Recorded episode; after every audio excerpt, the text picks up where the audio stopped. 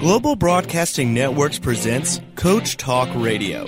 Create the time, money, and lifestyle you want with tips, tricks, and techniques that get you started today from some of the best internet minds in the business. Now, here are your hosts, Internet brand strategist Sandra Beck Hey guys and dolls, this is Sandra Beck, and my lovely co host today is going to be Mitchell Weitzman. Now, he wrote a great book called The Rose Temple. You're going to want to check it out. It's full of mystery, intrigue, it's got a spiritual aspect, it's got a heart tugging aspect. Grab a box of Kleenex, give yourself some time because you're going to start reading this like I did. I read I read it on a plane from New York to LA.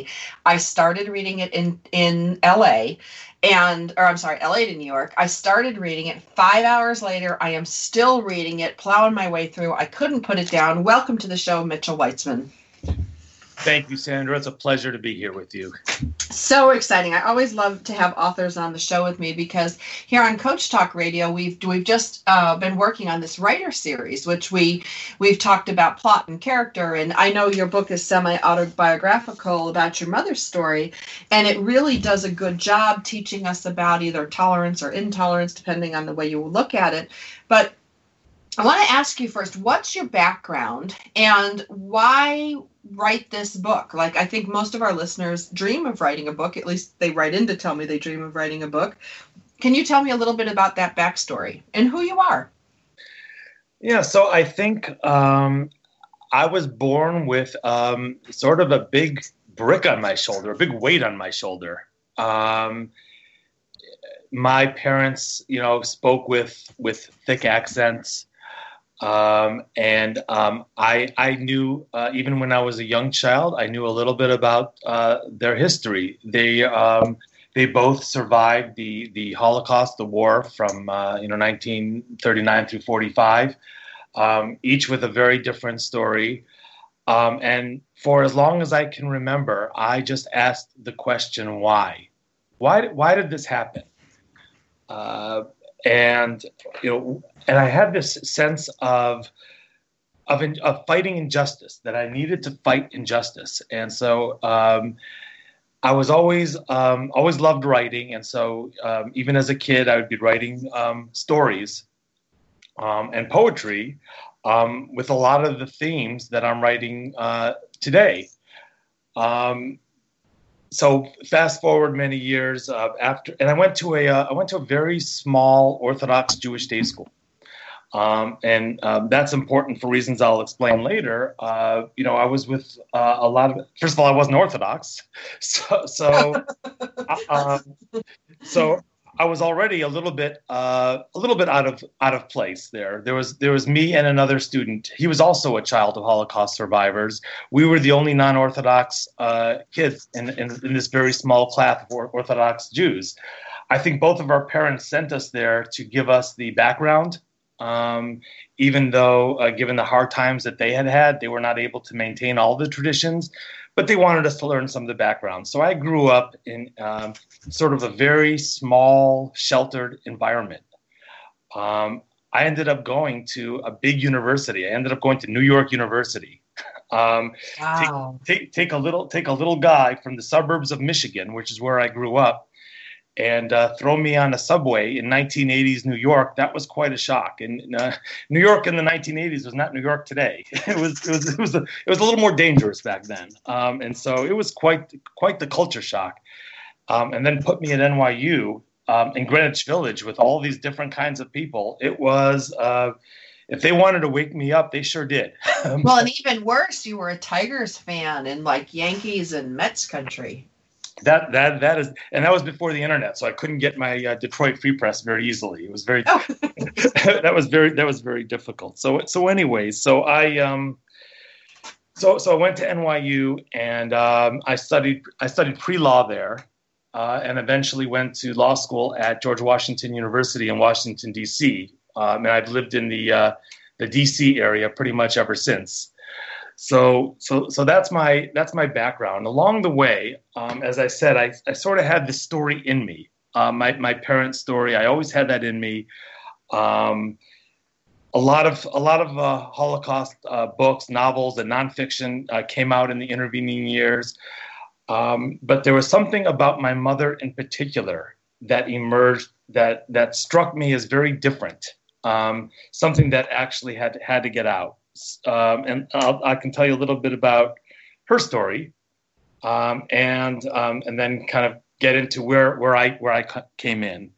So she uh, she was uh, uh, born in 1940 in this little town in Poland called Bochnia, uh, near a major Polish city of of Krakow.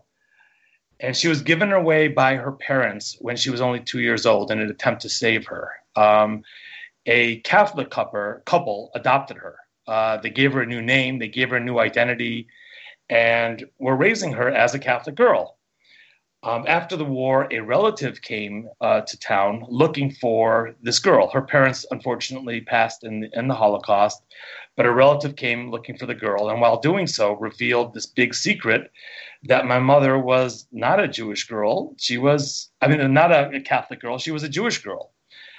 Um, and she was there was a uh, a landlord who lived in the com- in the uh, unit below them that had given her candy every day, uh, and uh, everything was fine and good uh, except he learned that she was Jewish. In fact, this cute little girl that he adored was Jewish. Uh, the next time he saw her, she was playing with a doll um, on her balcony. He took a brick, cocked his hand, and and threw it as hard as he can at her uh, barely missing her and shattering the glass. Uh, my mother was, of course, in tears. Um, and uh, she said, What did I do? what, what, did I do wrong? Went to her mother and said, This man's calling me a Jew. What does that mean?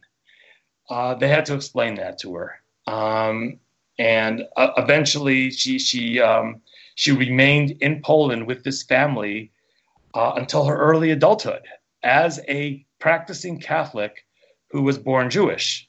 What did that mean for her? Um, she didn't know what Jewish was. She she knew that uh, as far as she knew, Jews must have done something bad um, because most of them were destroyed. Uh, but she went to school and um, and uh, taunted by some of her classmates, and uh, and continually taunted by this landlord who, after the brick, uh, managed to to uh, throw or uh, put knives close to her.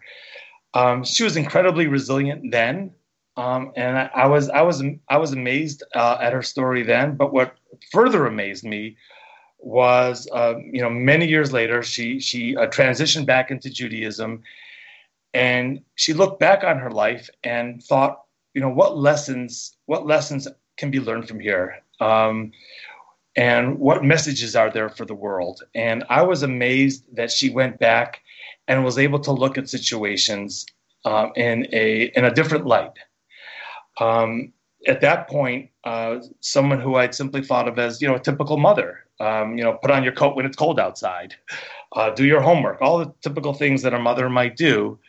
Um, I looked at her as uh, an incredible woman, a woman that uh, I had to write about, a woman whose story needed to be told. Um, and that's where, um, that was about 20 years ago, I began working on this book, The Rose Temple. Well, and I think, you know, that's such a cool story because it's your story. You know, it's not something that you dreamed up. And there might be people listening today, you know, dreaming of writing a book and, and, you know, having that, that experience or having that feather in their cap professionally. Um, what was it like writing with your mother? Like that, that you know, and I've met your mother. Don't get me wrong. I think she's amazing. You know, she's like this tiny little slip of paper. I felt like Blondzilla sitting across from her. You know, she's like this teeny little woman with just immense power. And here you are, you know, a lawyer and a well educated man and a great big guy. And then there's this little peanut that you're working with who's as powerful, like, as both of us combined, honestly. Um, you know, how was that? So there, there's many different aspects to it. Um, one of the great joys was I learned uh, I learned parts about her history that I simply didn't know. Um, that she just didn't talk about much. I, I, didn't know much about her her living as a Catholic. I only knew her as a traditional Jewish mother doing traditional Jewish things. Um, so I learned about that aspect of her. Some things really shocked me. Um, I had always grown up with the impression that my mother had had, you know, she had to face a, a hostile world outside right, in school and in her neighborhood uh, and with her landlord. But I didn't know that she also faced some troubles inside her house. Um, her stepfather, as she got older, um, made advances towards her. I was completely shocked. I remember when I heard that, I said, I want to just throw this book out the door. What, what, what hope? This is about midway through our writing. I said, I can't believe this. I cannot believe I didn't know this. I can't believe you went through this. Um, it just made me tremendously angry. Um, oh, uh, all of us. I want to reach through history, like and choke the life out of them. Um, and that, and, and, but you didn't want the book to be about that. Like that's where Hollywood would sensationalize like that one fact. You just kind of you you acknowledged it in a very genteel and respectful way, and you kind of skated over it because that wasn't the story. That's right, and and um, and, and when we come back, I can talk more about the other part of the book, the spiritual part of the book, that really had me on the floor um, and took me, um, as, as we like to say, it took me into another dimension. So I, would love to talk about that when we come back. Absolutely. Okay, so we're visiting today with Mitchell Weitzman. The book of the hour is called The Rose Temple. You can find it on Amazon. You can find it at therosetemple.com. Now, the author's name is spelled Weitzman, W E I T Z, Z as in dead, sorry, Zed, M A N, Mitchell Weitzman. He's very much alive. He's not dead. Um, and you know, this is just such a great book. It's so entertaining. Like I said, I you know I read it almost cover to cover, and and you know it was one of those things that made me laugh, made me cry, made me think, made me wonder. And you know, it's very hard for a book to do that. And I have to tell you guys this isn't a thick tough read you know this isn't like 500 pages and and you know like little tiny print and scary it's really organized in a delightful way. I was really surprised because when I heard that it had a Holocaust base to it, I expected something entirely different than what it was. So, take a uh, get get yourself a copy and and and read it because you won't be sorry. Uh, we're visiting today with author Mitchell Weitzman. That book is The Rose Temple, therosetemple.com. When we come back from the break, we're going to talk more about his writing experience and then what he learned about tolerance or intolerance along the way. We'll be back after the break.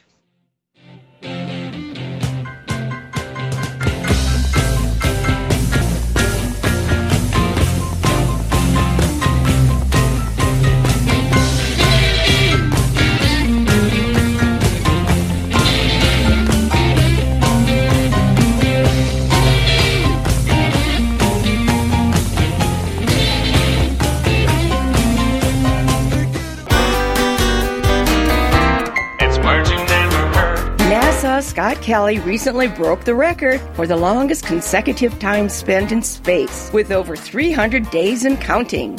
Astronaut Kelly says he doesn't really experience the mulligrubs or depression, but is fully aware of the dangers of being in space. In other words, he understands the gravity of the situation.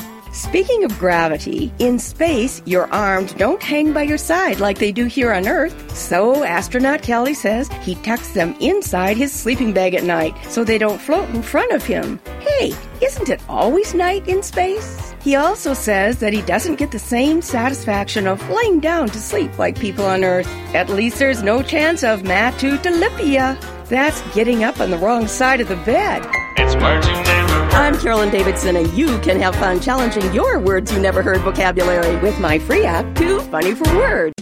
It's the Fitness Minute with fitness expert Annette Hammond. If you exercise vigorously on a regular basis or are a competitive athlete, chances are you will have to deal with an injury at some point.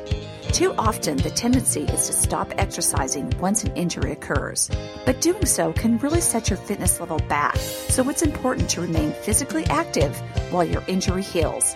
Harvard Health Publications recommends that even if you have an injury, you should continue being physically active.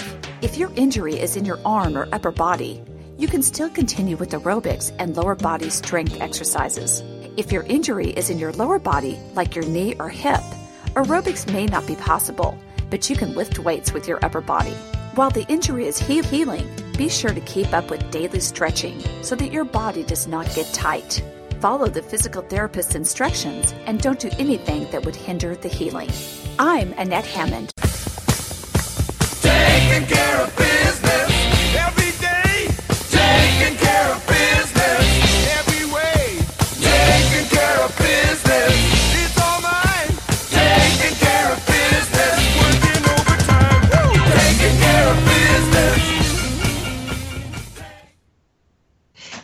And dolls. This is Sandra Beck, and we're visiting today with Mitchell Weitzman. And he wrote a book called The Rose Temple, and he did this project with his mother, span 20 years, and you were working full time while you did this, raising two kids and keeping your marriage together.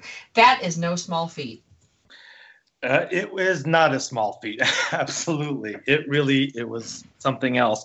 So, you know, in my in my day job, I'm a lawyer, um, and I'm looking at you know I'm looking at very concrete things. Um, uh, law is, is, is obviously concrete, um, and at the same time, in the evenings and on the weekends, I was working on this story with my mother. And um, in the earlier segment, I, I, sort of talked about about her history, um, growing up um, uh, Catholic uh, as a Jewish girl, and and that impact uh, it had on her.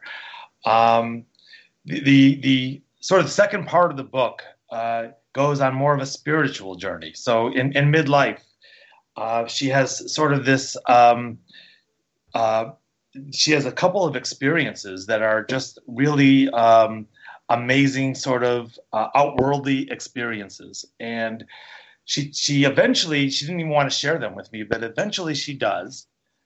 And um, to her surprise, and maybe even to mine, considering how rational I am, um, I just said, you know, this is what you see or this is what you hear, and and I believe it. Um, and also in my own writing, I found myself. Uh, she would she would um, kind of dictate uh, her thoughts or or her ideas to me, and I would transcribe them, and then I would write a little bit ahead. And the amazing thing between us is sometimes I would write things well before she would even uh, note them herself. So we found this amazing um, synchronicity together. That was that was incredible. Um, I'd say that there was, um, you know, one major point of tension between us, and I think that relates to some of the uh, the topic that we're going to talk about, which is tolerance and intolerance. Um, when you're doing a memoir, when you're doing a biography, there are a lot of things in people's life, and not everything is rosy. Not everything is good. there are, and not everything is relevant and not everything is relevant. So that sometimes there's there are some important people in your life that maybe weren't so good to you or or or not so kind or did some unkind things. How do you write about that? Or how do you think about that? Um, well, especially if some of those people are still alive. Uh, that's right. And um, being the lawyer that I was, you know, I, I wanted the facts, right? Just the facts. I wanted to sort of report things as as I either remembered them or as or as I knew them. Uh, and my mother wasn't wasn't that eager. It's not because she was being untruthful. It's because she would tell me that's not the way she th- she sees things now. As she went along the spiritual journey that's described in the book, it was amazing to me how she could view something that might have been so hurtful and view it even with love. Um, she only felt love, and that was just that was just a an eye opener for me and it, it, it sort of gave me hope to think that there are many people who who view a colleague or a parent or a relative or anything in their life, you know, with such bitter negative memories. Um, and how can you reframe that? Because I saw her. Uh, my mother was never bitter about her experiences. She is a she's a, a woman in peace with great love, and that is that is an amazing blessing to me and something for for all of us to learn. I think that's one of the reasons that I wrote the book.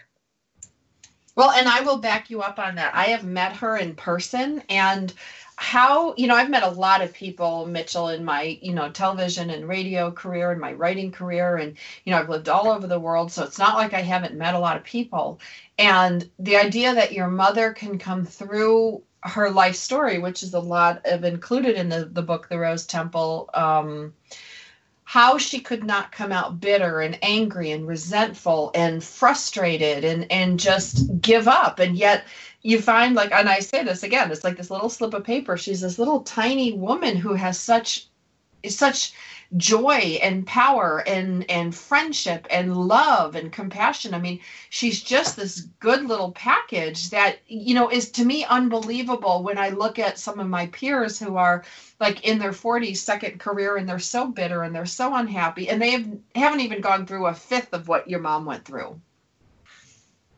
Well, um, I think it's it's cause for all of us, and it was cause for me to to take a pause to say, you know, what's important in life? What are we doing? What is our meaning? Um, you know, I think that hopefully, if we're finding meaning in what we do um, and how we're, what choices we're making every day in our life, uh, that's going to make a huge difference. Um, and who you were yesterday uh, doesn't have to be who you are today or who you're going to be tomorrow. Well, and that's, I mean, that right there, like if you don't take anything away from today's show, you know, then just tune in to somebody else and shut us off because that is so huge. You know, we reinvent ourselves every day as, as, as parents, as coworkers, as company owners, as stay-at-home entrepreneurs or mompreneurs or or telecommuters for large aerospace companies. We know you're listening because we can see you log in. Um, we won't tell your boss, but all of the things that we do every day change us they can make us better or they can make us worse. And we're in a constant state of reinvention if we are alive. And one of the things that I hold on to, Mitchell, because sometimes I'll do a show and then two years later I'll do a show at the same topic. And invariably there's somebody who heard both shows and decides to write me an email or put a post up to me and say, well, you know, in 2013 you said this and it's now 2016 and now you're saying this. You contradicted yourself. Well, it's not contradiction. It's like when we know better, we do better. And a lot of the messages in your mom's book or your your book that was written about your mom's experiences fall into that category when we know better we do better when we when we open our eyes to some of this stuff and some of that is has to do with tolerance and I, I don't like the word tolerance because it's bandied about in the media and it's it's like something that's for like other countries to deal with or it's it's it's like something far removed from us. And one of the things that happens with especially our listenership is a lot of us work remotely. We work from home. We work in our home offices. We might work for a large company small company or our own company and we don't interact with people except on the telephone in the email and maybe a skype or a GoToMeeting or a cisco meeting and it's hard to think about us being intolerant, but yet we are.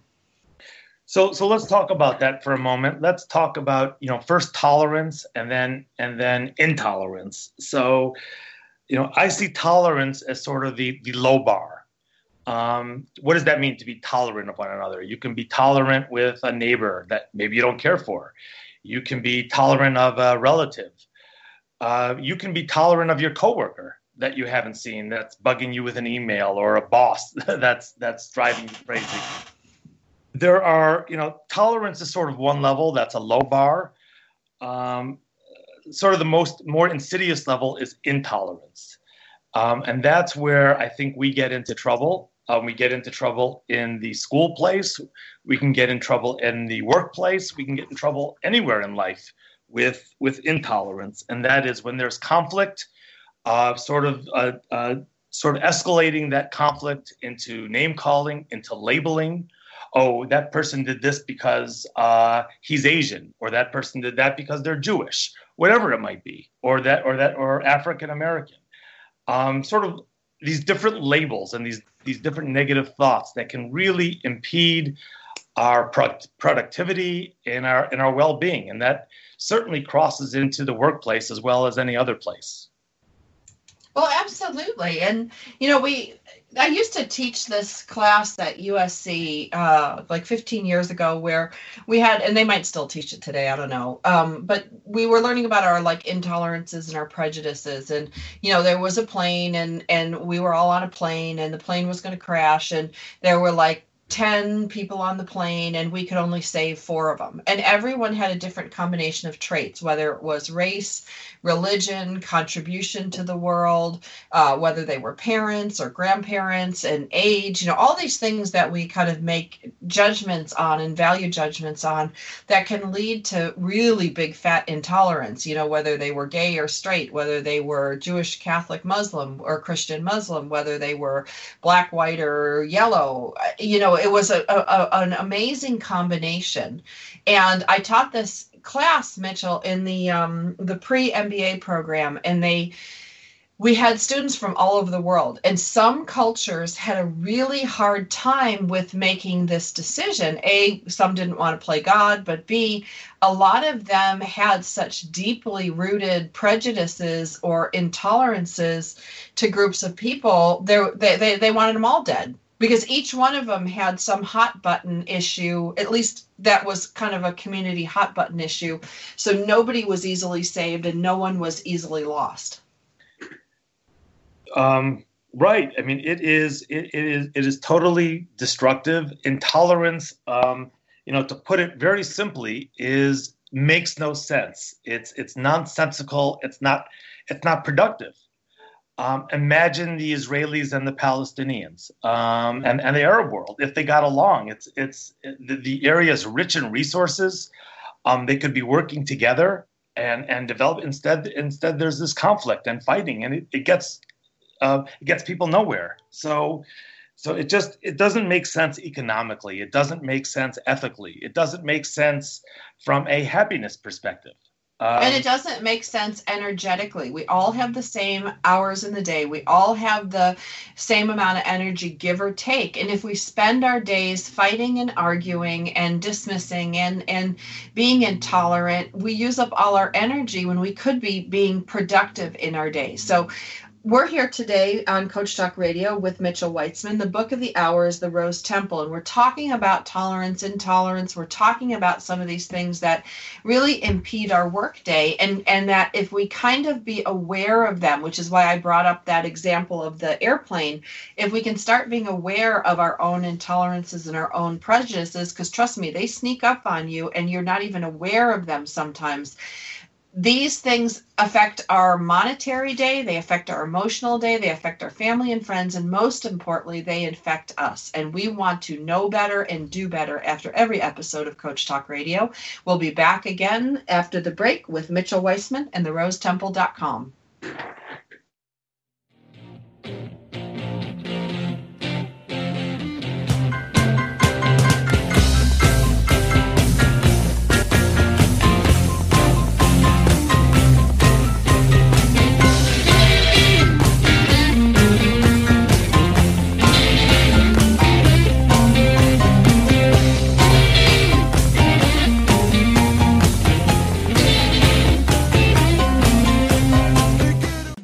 It's the Fitness Minute with fitness expert Annette Hammond. To lose weight, we know that each day we need to burn more calories than we take in through eating, and exercise burns more calories.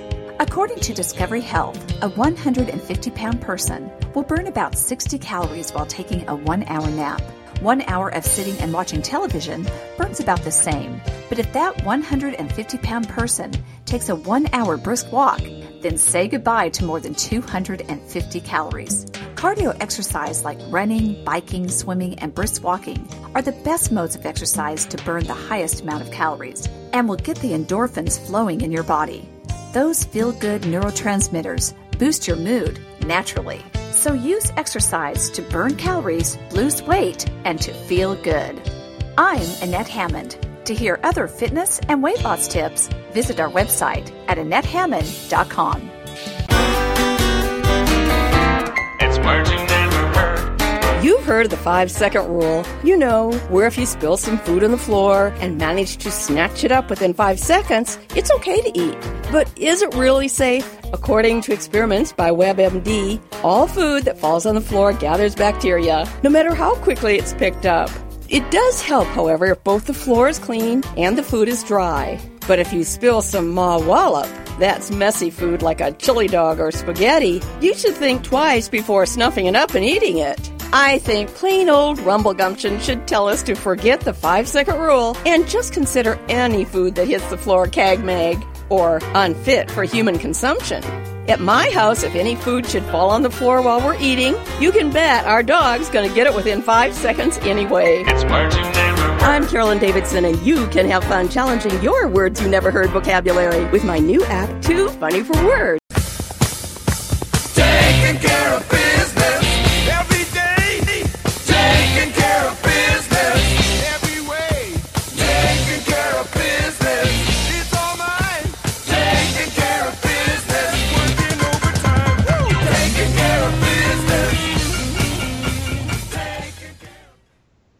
Hey guys and dolls, this is Sandra Beck, and I'm here today with Mitchell Weitzman. And the book of the hour is The Rose Temple. You can find it on Amazon. You can find it at therosetemple.com. Now, for those of you that like the first half of today's show, you can find us on iTunes. You can find us on CoachTalkRadioShow.com. You can also find us on our host station, thank you, out of Texas, TogiNet. That's T O G I N E T.com.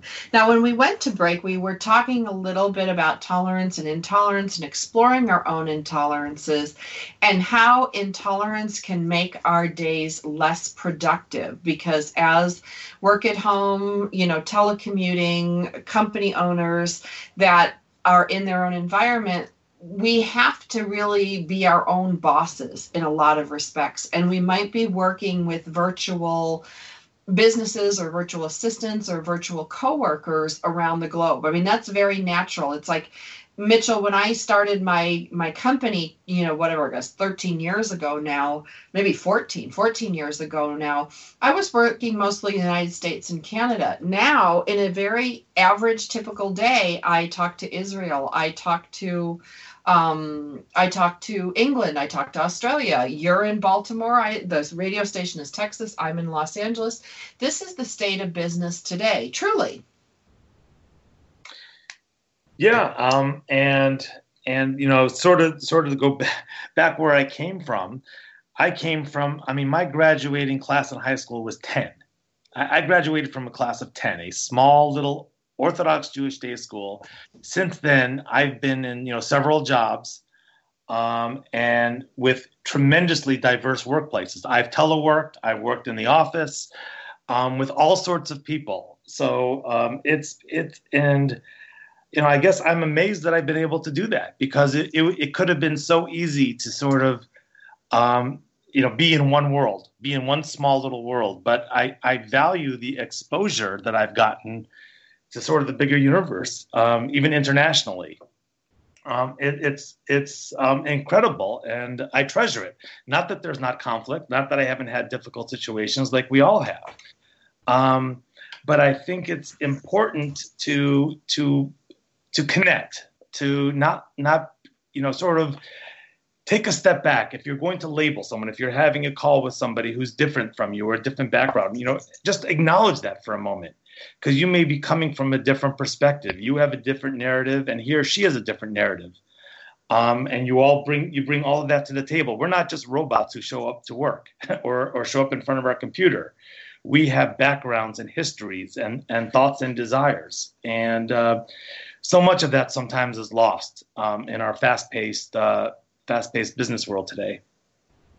It is. It is. And and you know when we talk about tolerance and intolerance what does that really mean? I mean, we hear it a lot in the news. We hear it a lot in, like, I hear it in church. You know, my, I hear it in temple. I hear all these different people talking about tolerance, or even more importantly, intolerance.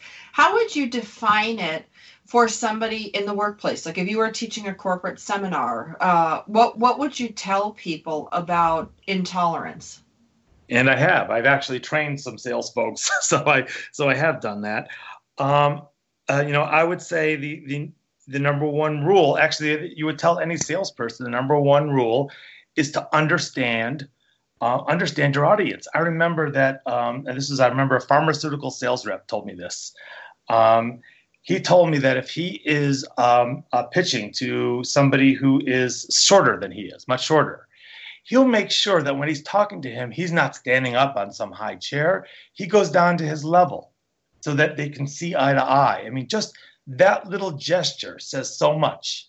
You know, it's understanding somebody, relating to them. Um, that's huge. So it, it's about respecting differences. It's about trying to understand somebody's differences. Um, that salesperson, by the way, was you know got an award or a huge bonus for being the most productive in his company not a surprise. So, so you know that's that's the best example I can think of um, uh, in terms of tolerance. Of course, intolerance is just the opposite. You know, it's um, I know that my father-in-law, for example, um, he, he, was also a salesman, and um, his his boss did not like Jews, um, and so he had to he had to observe holidays and do all these sorts of things to sort of hide it from him. He had to hide his Jewishness Um, and you know what what a waste that is.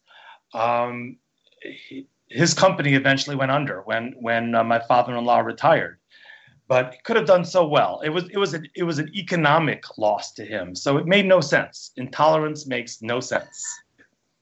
No, it really doesn't. Uh, You know, it's it's it it doesn't make any sense because at the end of the day all money is green. And we're not talking about, you know, making a difference uh, you know, like making value judgments because someone is has been awful to us personally. You know, I get it. When somebody's awful to me, a lot of times they just go on my do not call back list. I, I don't want to deal with them. And, you know, if it's worth trying to repair the relationship for a business standpoint, I will. But the cost to doing business is already so high that inviting people in who are obnoxious or time consuming or frustrating you know just isn't worth it but to rule people out because you they belong to some race or religion or group to me is just counterproductive to free economic enterprise So so yeah, I want to get real for a moment because Yeah. sometimes I feel like when you're talking about tolerance, um, I feel like people sometimes sort of roll their eyes. You know, uh, here goes sure here goes a, glaze over right here we go it's goes- another you know blah. goes a rah rah session, and I'm just not a rah rah person. so, you know, I'm a lawyer. I'm rational, um, and so I want to talk about tolerance. Um, I've been in workplaces where I see clusters of people gather together and form cliques. So I've seen that with African Americans. I've seen that with Asians. I've seen that uh, with with you know Jewish people myself. So. Um, and there's these little cliques, and so expecting us to all get a, you know get along and, and to socialize and, and and do all these kinds of things. That's that's not what I'm referring to. Um, you know, we're not going to stop that. You know, we generally like to be in our comfort zone. What I'm saying is um, that if you can step out of your comfort zone once in a while, it's only going to be to your benefit to learn more about somebody's culture and, and the way somebody does business or the way they, um, you know, the way they do things or their background. That's that's going to be a, it's going to open your world. So it, it benefits you. Um, it's not it's not you know sort of a la di da thing. There's a real tangible benefit to your life, I think, by doing that. Well, and it opens up markets. You know, one of the things that happens, especially after you've been in sales or you've been working in marketing into in a certain, you know, a, a certain area, is that you're always looking for new markets. And if you can, if you can open your eyes, open your hearts, open your experience to learn some of these different cultures and some of these different religions or even languages, you know, it's really neat to have that for your company because now instead of serving a certain population, you serve a huge population and everybody wins. Abs- and markets and solutions. There's, you know, business is all about problems and solutions, right? And everybody wants a solve a problem solver, and and you know that that problem may be solved by somebody well outside of your comfort zone or outside of your group, and you're missing that um, if you're not at least a little bit tuned in to to to the way somebody is thinking. So, so so there's the benefit uh, uh, to that. But again, you know, sort of go back to intolerance, which is the dark side of all this. What happens when things get really bad in the workplace? Uh, you know, what happens if there's, uh, you know, if somebody is labeling you, or there's a, uh, you know, something racially is said, or or, or whatever it is. It, it's just, uh, you know, when it devolves into that. Um, you know, for that, I would say. Uh, we often don't cite this in, in the world. We're too busy looking at the news and the news cycle. But I think there's the golden rule that we should all remember, and that is uh, treating others the way that you want to be treated. That golden rule uh, uh, is applicable in all religions Judaism, Christianity, Buddhism, um, Islam. Everybody has a version of that golden rule. And you know, there's obviously a reason for that. Um, it's a good rule and one that we should all live by. Well, and one of the fun things, like you know, I'm just gonna gonna say one of my girlfriends works for a doll company, and I'm not gonna name the doll company, but she shared with me that they purposely made this set of dolls to not fall into any kind of racial, religious, anything stereotype. So the doll might have green eyes and a certain set of features and a certain type hair and a certain body shape, and it was really fun, you know, when she was working on this project because the whole point was to baffle the buying public on what was this doll. This doll was a composite. And i look at my one of my son's friends you know she's got in her grandparents because I, I asked her one time i'm like you are so cool looking. Like i just love the way you look. What what's your your background? And she's like she's got a father who was black and african american. She's got a mother who was hispanic and asian so she's got these four mixes in there and i'm like she said something really profound to me mitchell when she was about in third or fourth grade she was in the science club and i was volunteering there she said, You know, Miss Sandra, I don't look like any of the dolls ever. So I just decided I had to like myself, and people have to like me the way I am. And I thought, like, wow, out of the mouths of babes, you know, there's going to come a point, Mitchell, where it's going to be really hard for us to apply labels to people. And I look forward to that day because the labels are stupid. The labels are limiting. The labels are hurtful. And the labels are not what you want to bring into your workplace or your household. We've got about two minutes before break. I love your comment on that story. Uh, that's absolutely right. You know, I was actually thinking as you were saying, I actually want to go back to uh, why is this so important? And, and why is this not just, you know, we're all busy um, with our emails and our day. And why are we talking about tolerance and intolerance? Who's got time for this, right?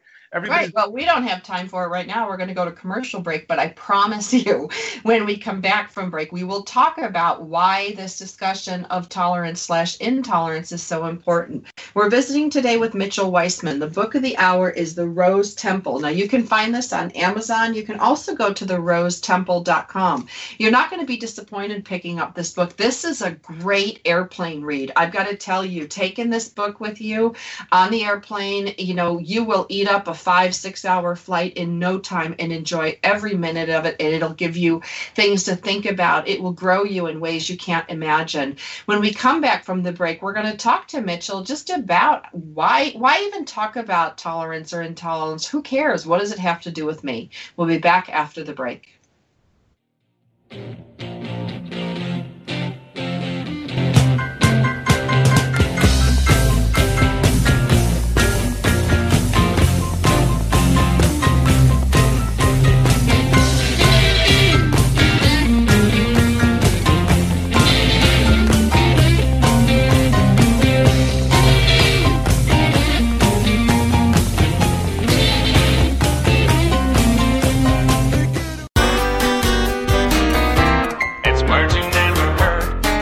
Years ago, some fishermen off the coast of Italy discovered some pottery along with fish in their nets. Divers were called out and discovered an ancient Roman ship whose galley, or caboose, a nautical term for kitchen, was extremely intact. Some of the food uncovered on board was pickled fish, wine, oil, and grain used to make the ship's biscuits, otherwise known as dandy funks. It is thought the 2,000 year old boat was probably on its way to Spain when it sunk and was covered by layers of mud, baggy wrinkles, and all.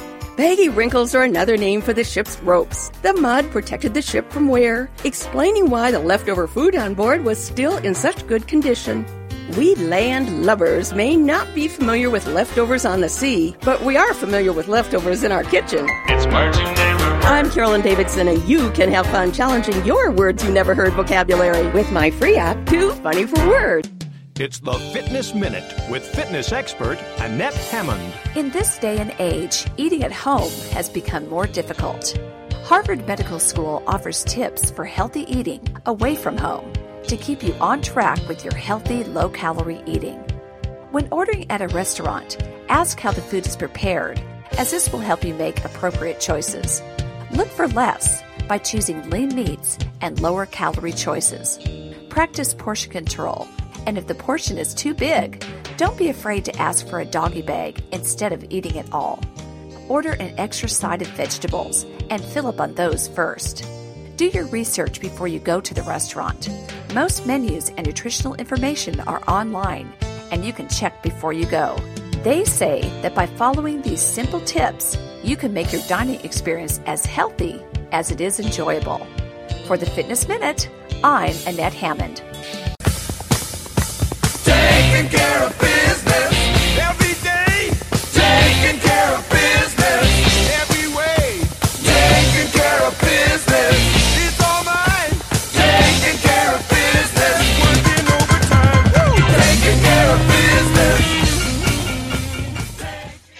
guys and dolls. This is Sandra Beck, and we are visiting today with Mitchell Weitzman. Now, the book of the hour is called The Rose Temple. You can find out more about it at therosetemple.com. But, Mitchell, we're going to ask the million dollar question about talking about tolerance and intolerance. I'm just going to say it. Who cares? So, and, and that's exactly right. And to answer that question, I, I want to take your listeners uh, back into history for a moment. Um, I want to go back, uh, like I said in the beginning of the show, um, I was born with sort of this burden on my shoulder. I want to go back to that period. Um, so we're in 1930s Poland. All right, it could be anywhere. It could be anywhere today. But let's go back to 1930s Poland. We have Poles and Jews um, who are who are who are maybe neighbors living close to each other. They're at the marketplace. Um, Jewish people don't really know the Polish people. The Polish people don't really know the Jewish people. They each have an image of the others, a thought of the others. Um, they're they're they're to, they're physically in the same place, but they're not very interconnected. Um, and the Poles have a certain thought about the Jewish people and why they are. Um, and there's there's some history back there, right? Their parents were taught that, and their parents' parents were taught that. There's some la- some labels, some some imaginations, and they they kind of stopped seeing them as as people and as humans, and um, you know, and why is that? That's that's the lack of interconnectedness that devolves into the problem that we had, and we had we had a problem where I lost my great grandparents, uh, most of my family to to something that was uh, unprecedented. And so this is not just a minor topic. and Um, it wasn't an illness, it wasn't uh, alcoholism, it wasn't foolishness, it was the Holocaust. That's right. So it's not it's it's no small thing. It's no small thing that we can't stop and think today about the choices that we make about the people that we interact with. We we pass them on our bus stops. We we see them um, we encounter them at, at McDonald's and at service stations. All sorts of all sorts of people that that we see and that we interact with and um, you know, maybe most of them are just mundane, but maybe one day there's a choice to be made. And what choice is that going to be? um, and and that choice is likely to affect another choice, um, and it could affect that in a positive or negative manner. So that's why this this um, this show and this topic is so important. Well, and every choice we make causes a change. It causes a ripple effect. It's it's like dominoes. You know, we can choose to participate in something with an open heart and be welcoming to people and expand our sphere of influence. We can choose to be closed off and we can choose to follow our prejudice or our not examine our own beliefs about human beings and stay closed off and go down a road that's very different. So we need to be cognizant, Mitchell, not only of these things, but to be cognizant of our own thoughts and that we make choices every single day and kind of wake up from this unconscious behavior because the stories that are in your book, a lot of times, they're unconscious behaviors based on what they were taught as kids. They blindly followed it, right or wrong, and then that, that resulted in their actions. So thinking about our thoughts and thinking about that every single thing we do is a choice and a choice has consequences and a choice results in different paths So so that's right. So it's it's it's not it's not something that's irrelevant or it's not even history. Um, we see it every day today um, in our society. Um, so it's so it's very relevant and it needs and we need to be aware of it. And you know that's you know on the on the positive side, it could make our lives even better uh, if we're more um, if we're more interconnected and learn more. So you know on my bookshelf, um, for example, I have I have books from from different cultures that I learn about, and I when I read them, it just amazes me. And one of the things that really amazes me is, hey, they're just like me. they want the same things. Um, and Well, and I just want to share a story real quick, Mitchell. Um, we met this summer. We met this summer when your family was out enjoying Los Angeles, and I live in Los Angeles. So I packed up my two kids. You know, we've got our Polish German background and, you know, their Jewish father. And then you've got your Polish, I don't know, I think Polish, German, Polish background. And we meet in Los Angeles, people from other parts of the country, heritage, other parts of the world, two different major religions at the table we had a ball. We had so much fun. Our kids had fun. Our kids were ranged in age. What's Paula's 19, Joshua's 15. Uh, Paula is 18. Joshua is 15. Yep. 15 okay and then max is 13 and zach is is well now he's 10 he was 9 at the time. So we kind of really spanned the ages and spanned and we all sat down at this table in this fun restaurant.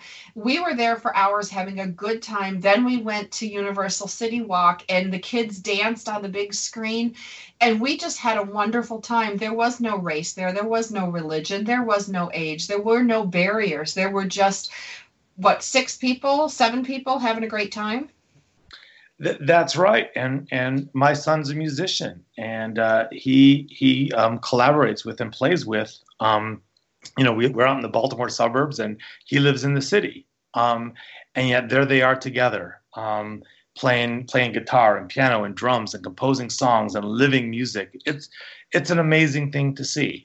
Um, because you know one would think that you know 30 40 years ago you'd never see that Um, no well and one of the things that i found like you know my company is a tech company so you know we work in technology computer technology and so there is no way my company could survive if you didn't open yourself up to other cultures because programmers come from Australia, they come from Afghanistan, they come from India, they come from Canada. Like, who knows who's got the solution?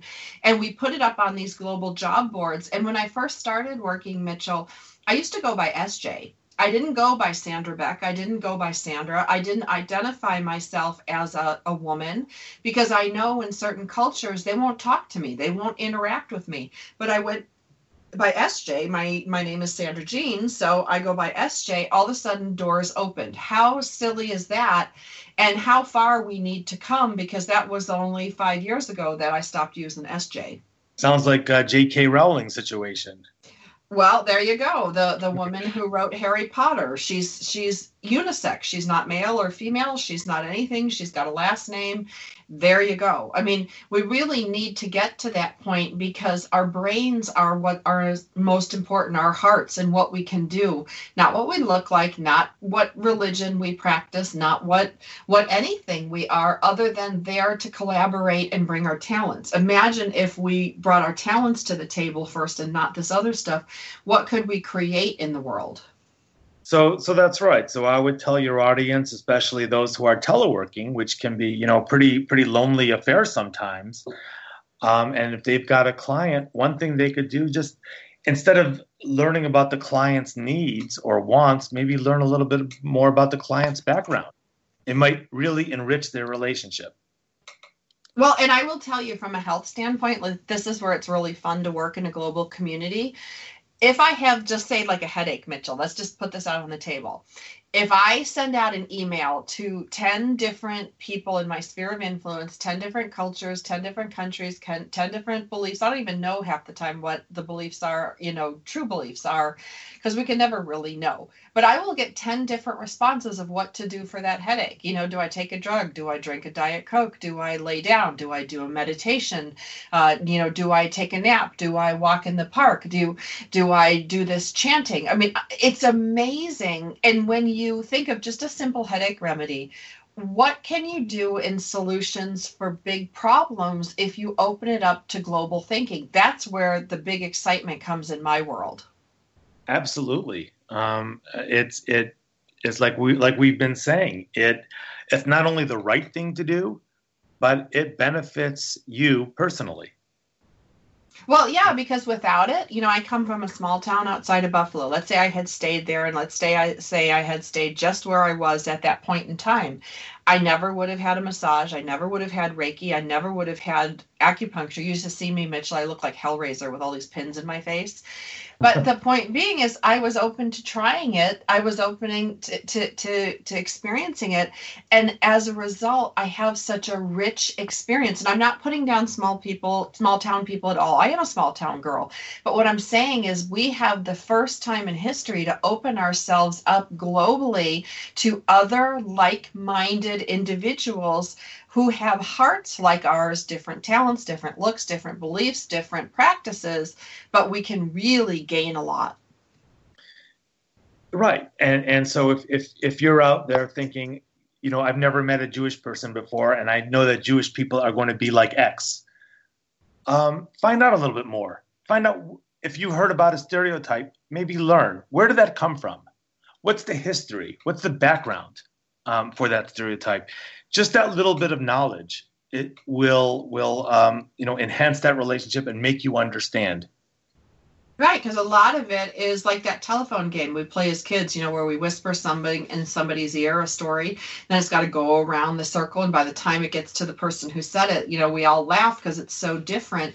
A lot of those prejudice, a lot of those things are not held true today. And then, and the other thing too, Mitchell, and I'll just say this before we we end the show, people intermarry. People have kids like my kids who, who are crossed between two great major religions. They're crosses between different heritages and countries, and and it's great. It's it's it's amazing, and we have this great opportunity. So, where what box are you going to put them in? You know, and as we grow as a people and we all get together, hopefully we'll get to a point where there are no more boxes. um, that that would be nice but until then i would say even if you disagree i mean we're not all going to agree. We're, we're going to have a lot of different opinions. Um, but at least you know respect somebody's right to have that opinion and respect somebody's uh, you know right to be who they are as long as they're not hurting you Right. And, you know, I did a show uh, with Dr. Teal recently, and he said something really profound that I'll leave the audience with. He said, You can disagree. He goes, You can each have your own viewpoints. But he said, When you have the discussion, make sure that everybody walks away from that discussion feeling okay as a human being. Yes, maybe their eyes are opened, but we don't attack people. We don't make it personal. We don't make it hurtful. If we can just have an experience to talk about things and leave each other's self esteem intact, then we can learn and grow and we can embrace our differences rather than it becoming a challenge or a power play. one thing i saw on a bumper sticker i have to share this this, this could be this could end it for me um, don't believe everything you think That's a great one. Mitchell Weitzman, don't believe everything you think, therosetemple.com. We'll be back again next week with another thought provoking episode of Coach Talk Radio.